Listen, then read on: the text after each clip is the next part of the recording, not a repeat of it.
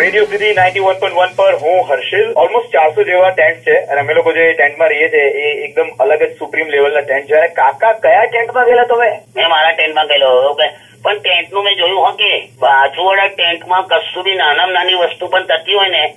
તો ત્યાંનો અવાજ આપણામાં સંભળાય છે જો સંભળાય ને પાડોશીનો અવાજ તો આપણને ઘરમાં સંભળાય જ છે ને એવું નહીં આ તો બધું સંભળાય છે બધું બધું એમ તમે શું સાંભળીને આવ્યા? સાચું બોલો મને કેવું હા, સાચું બોલો પેલી આમ કે આમ મ- મ- એવો અવાજ આવ્યો હતો ઊંઘમાં અવાજ આવેલો આ એ તો પણ નાનું બેબી હતું રમતા હતા એ લોકો એમ હા. એ રીતે ના રહી શકો તમે એક્સપ્લેન જ એવી રીતે કરો છો કે લોકો ઇવેન્ટને જ અઘરું કરે બધું પણ હમણાં ઝઘડો થયો કોકનો તો એ પણ સાંભળીને આવ્યા તમે બધો બહુ ઝઘડો થયો હમણાં કોકને નળ ઉઠાઈને માર્યો આપણે તમે કહો બાથરૂમ બી બાજુ બાજુ પણ આપણે શું કરવું છે તારે બાથરૂમ નો ભાઈ એમ લોકોને એમને એ રીતે બધું પરવારવા દે અને ટેન્ટમાં બધું હંભળાઈ ગયેલા હર્ષિલ હા અને તમે આપણે જે ટેન્ટમાં છે ને આપણો અહીં આગળનો છે, આ નથી તમે મેં કઈ પૂછ્યો જો તમે કંઈક તમે તમને ખબર છે તમે ગમે ત્યાં ઘૂસી જાવ ઓ સેટ ઓ શીટ કહીને એમને તો બતાવી દીધું પણ એ કોઈ બીજાના ટેન્ટમાં ઘૂસી ગયેલા અને એમને હું લઈ આવ્યો છું મેં કીધું જો આ આપણો ટેન્ટ છે ટેન્ટની આગળ આ માર્ક છે પેલું તેજા ઇધર હે માર્ક ઇધર હે તેજા યે હે તેજા મેં હું- એવો સીન થઈ ગયો છે અત્યારે કાકા જોડે અને સરસ મજાના અમે લોકો